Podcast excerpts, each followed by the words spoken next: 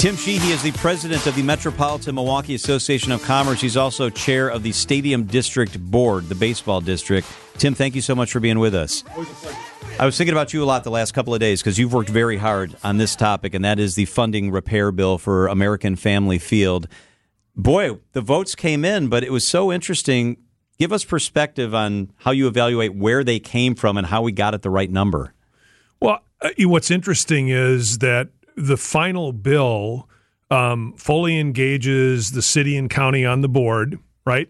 Puts it an audit audit in place for two years and reduces the state's share by 70 million. So I think that brought people along. But what's really interesting is rarely do you see a bill come to the floor that doesn't have full support for one caucus, uh, the caucus in control, which is the Republicans. This is one of the most bipartisan votes I've ever seen. You know, 11 uh, Republicans and eight Democrats in the Senate and I think a 50 50 split between the 77 that voted for it in the assembly. So, um, what it sets off now is a discussion about, you know, the new board uh, putting together a new lease um, and figuring out how to deploy the 600 million in capital that's going to be put into the lease for the next 27 years. Hey, what does that reflect to you, Tim? Does that reflect a sign of progress between Republicans and Democrats? Does it represent you know, everybody wants the Brewers to stay. Nobody wants them to leave, but you have to look at the facts and figures. Yeah, and I, I, mean, clearly there's some horse trading amongst the people in terms of who's going to vote and who's not going to vote for it. And you know, asked a really interesting question last uh, yesterday, I guess. If you were the last person to vote, um, how many people would take that George Petak vote? Um, where he said it's not on my watch. We're gonna, you know, we're gonna have a team leave, and he lost a seat because of it. So um, I, I, again, a, a, great day um, for the taxpayers. Uh, I think a great day for baseball fans and a great day for Milwaukee in terms of having uh, the team playing in the same facility now for almost 50 years. I want to ask you about the audit. It seems like we're kind of in the weeds, but I talked to two different state senators, one staff person and one actual senator who are no votes, who said they would have voted yes if we could have done an audit first, and they felt good about the audit. The audit will take place, but obviously did not before the vote. How important is the audit? What does the audit accomplish? Why didn't we wait and do the audit first? Yeah, so I spent a lot of time in Madison answering questions about the audit, and uh, we don't have an audit done by the Legislative um, Fiscal Bureau or the Legislative Audit Bureau. But we do have a financial audit that's done every year. It's about 40 pages. It's very detailed. Um, but I went back and showed 10 years of expenses. Um, and they're not sexy things. It's replacing bathroom fixtures, replacing seats, uh, paving concrete, fixing the roof. Um, so we're open to an audit going forward, um, but there really isn't a lot of surprise in terms of where we're spending uh, the resources to keep the ballpark in Major League Baseball shape.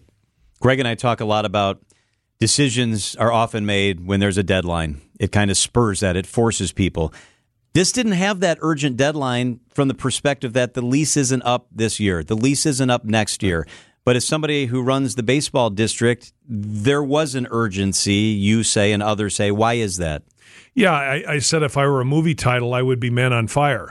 And I say that because we don't have the resources that we're going to need to take care of the ballpark and so if the end date was 2030, we could limp into port, but we wouldn't be in a position to keep that ballpark in shape for a long term lease. So the urgency was here.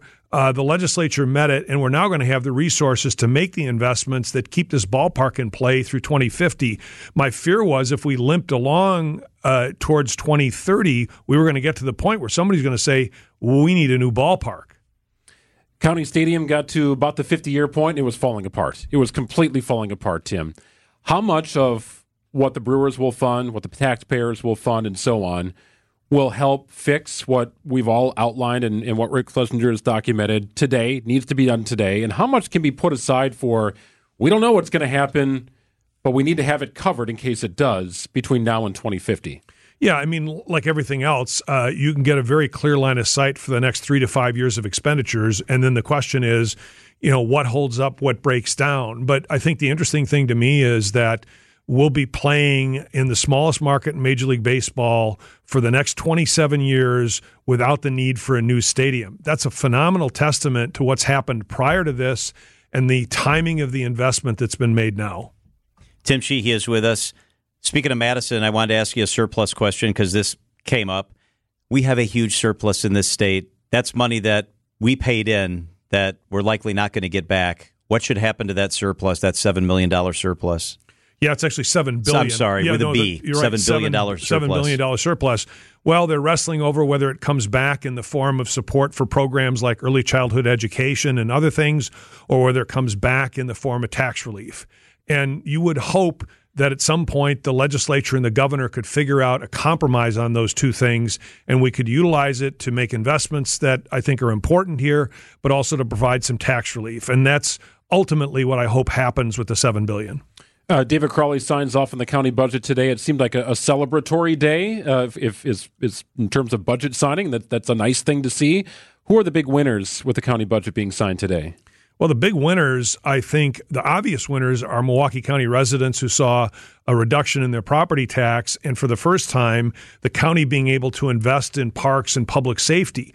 But the hidden winners are all the people who live in Ozaukee, Washington, and Waukesha counties. Half of them commute every day to Milwaukee County to a job. And so they're now coming to work in a place that has the ability to take care of the services. And in some small way, they're going to contribute to it by paying part of the sales tax. It's just a great. I, I, watched part of it today. I never thought I would, and I did because at my desk I heard David Crowley getting very excited. I was like, "What is going on here?" He's like, "Let's sign this budget." it's unusual. This hasn't happened in decades that we've been in this position. That's a big deal. It is a big deal because we've reversed a 20 year trend of declining shared revenue, and we've given the city and the county the ability to have a major league tax source in the sales tax. And again, they can use that to put the police force back at uh, near full strength. They can take care of unfunded pensions. They can take care of parks. So you're really taking the mayor and the county exec and putting them on the offense versus the defense. What's going on with Mount Pleasant? There's something cool down uh, near the Foxconn site. What's going on down there? Yeah, you could say this week that uh, the state hit hit hit a home run into the cloud. Um, and I mean that in terms of what happened with the baseball stadium and what's happening with Microsoft's multi billion dollar investment in uh, computing centers that are going to support um, AI and things that go in the cloud. And, you know, for the next decade, thousands of manufacturing or thousands of construction jobs on an annual basis. Um, the city of Mount, the village of Mount Pleasant, the county of Racine get paid back much quicker for the investments that they've made in water, sewer, and land. It's really a phenomenal story. And as it unfolds, I think it will be one of the best stories of the century. Kind of a sigh of relief, too, I would imagine, right? That, that this finally something will be on that massive piece of land that we thought was going to be used for something else. Yeah, and you know, again, I said this before. If you hadn't seen the trailer, you'd love the movie. Everybody thought Foxconn was going to be bigger, but let's remember they have about a $600 million capital investment in there and they're employing a 1,000 people. So it's not what we hoped it was, but it's a really nice part of that investment down there. All right, Tim, good news of the week. What is Tim Sheehy's good news of the week? Well, the good news of the week, and, and uh, you'll correct me if I miss it, but the good news of the week here is we have Marquette, Franklin, and Grafton, three local teams playing in the state uh, football finals. So Go Milwaukee. Yeah, I like it. Tim Sheehy is the president of the Metropolitan Milwaukee Association of Commerce. Thanks for being with us, Tim. Always a pleasure.